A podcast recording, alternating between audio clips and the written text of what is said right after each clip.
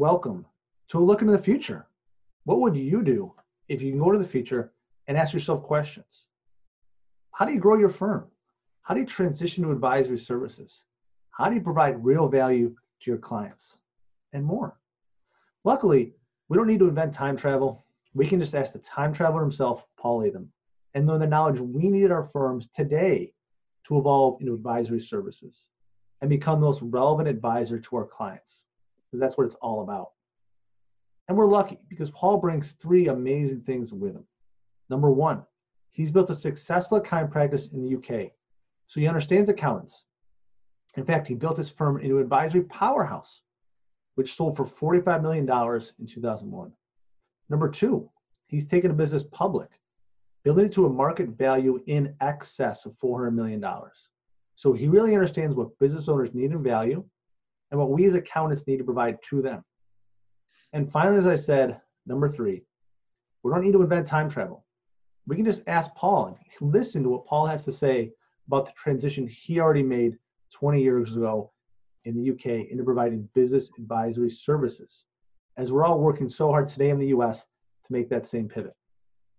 I'm Garrett Wagner, your Entrepreneurial C P A Channel host, and I'm pleased to be joined today, Paul Adham, Hay and Rock Solutions. Paul, we've reached the end of the road for this section here, six key areas of business advice. We're going out with a bang. Number six, culture eats strategy for breakfast, said famously by Peter Drucker. It's one of my favorite quotes. I love culture, and I can't wait to hear more about how we as relevant advisors can talk to our clients about the value of culture. Yes. Hi, hi Garrett. Uh, I, I know this is one of your favorites. I, I know you like the culture stuff. Um, we're going to be talking here, as you say, culture eats strategy for breakfast. Now I live in the U S. I talk about uh, creating a Navy SEAL culture. Obviously, when I was in the U K, I talked about creating the S A S culture, but, but we're here in the U S, so let's uh, talk about creating a Navy SEAL culture. Just before we do that, let me just get the uh, slides on the screen. Hopefully you can see that. So just anyone joining late, we started this series in episode twenty-nine, introducing the key aspects of business advice.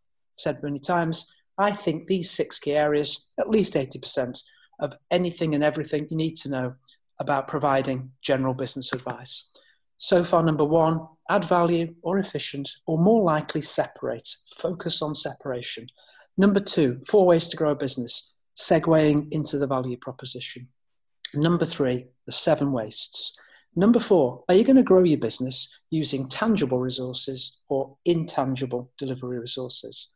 Number five, what you can measure, you can manage. And then today, episode number thirty-six, key area number six, culture eats strategy for breakfast. And again, as before, this is an area that's applicable to pretty much every business. And I was using that metaphor before of, um, Navy SEALs and, and, and sort of use what I call their, the four key weapons of leadership. Um, and the first of the, well, if you, you'll see them there, we're coming up, we're going to talk about context and values and trust and momentum. Um, but the first one we're going to look at here is sort of what I call the binoculars. Um, it's establishing the context. And we're really talking about purpose and vision and plan. And it's really important for leaders to make sure that their team understand the purpose and the vision and the plan so that they can really truly understand, why does my job matter?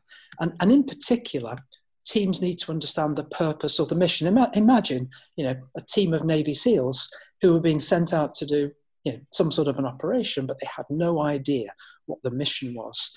And why would you think it'd be any different with your team? So team need to understand the purpose, why we're in business, why their job matters. And that sort of links to number two here, the compass. Uh, it's all about values, establishing business values so that essentially what we're really determining for the team is, so what's right, what's wrong, which is the right path to go, which would be the wrong path to go.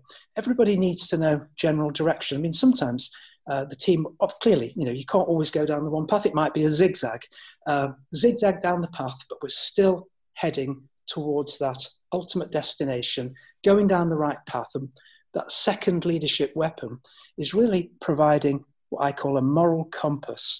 for everybody in the business. What's right, what's wrong?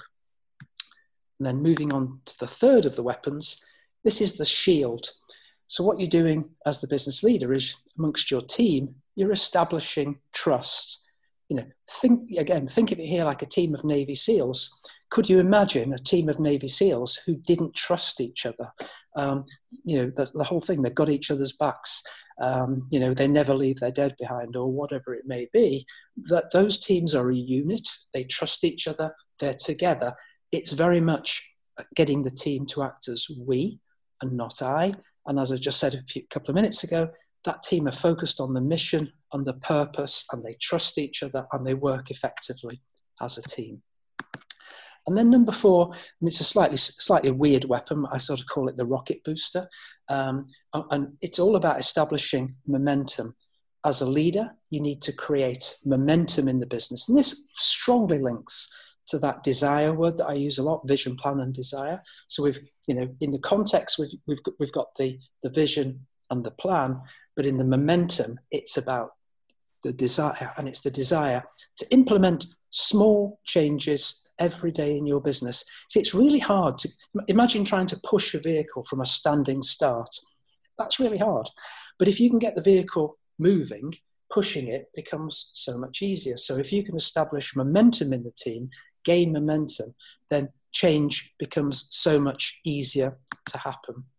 And together, those four leadership weapons, the binoculars, the moral compass, the shield, and the rocket booster, lead to context and values and trust and momentum, and you bring it all together. And that's when culture eats strategy for breakfast. And making that happen, key area of business advice, number six.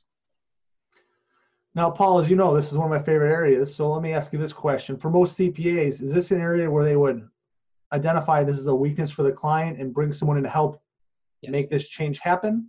Yes, exactly. I think, you see, and again, I, we've talked about this in previous episodes. I think there's the world of difference between talking about something and maybe even brainstorming it to a, some extent, and then having the decision to implement some change.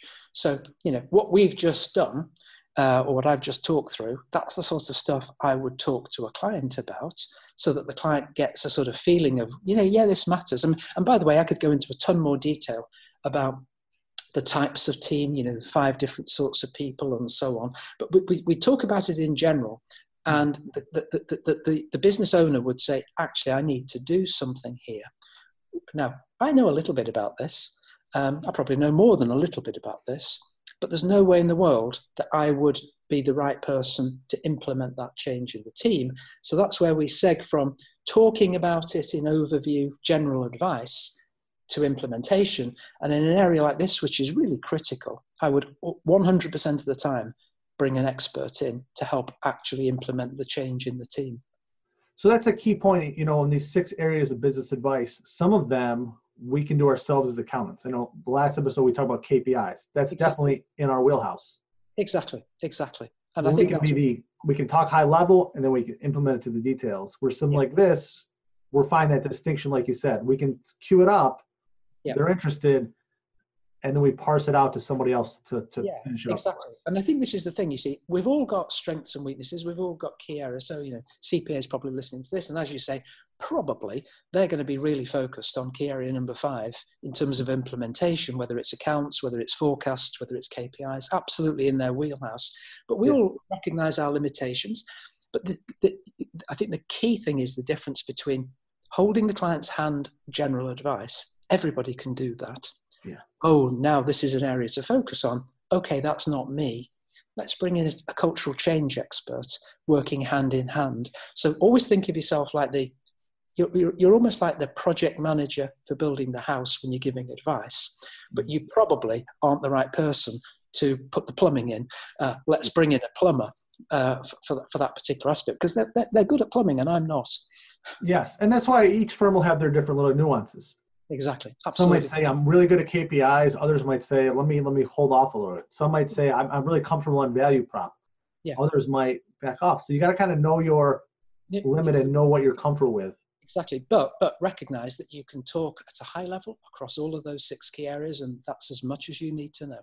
Yeah, that's gonna get you in the door and get you started. So Paul, thank you for the time. Thank you for this great journey around the six key areas of business advice. If you missed one of the episodes, check it back out. They're all on the YouTube channel. You don't wanna miss it. And speaking of not missing out, don't miss out on being ready for the future at your firm today. Ready to make that shift into becoming the most relevant advisor to your clients. And we think you need to know how ready you are.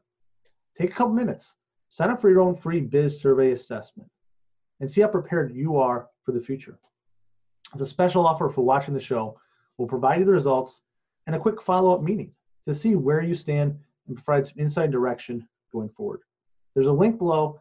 I highly encourage everyone watching to take the test and see where they stand. I want to thank everyone for watching. Don't forget, you can click to subscribe to the YouTube channel.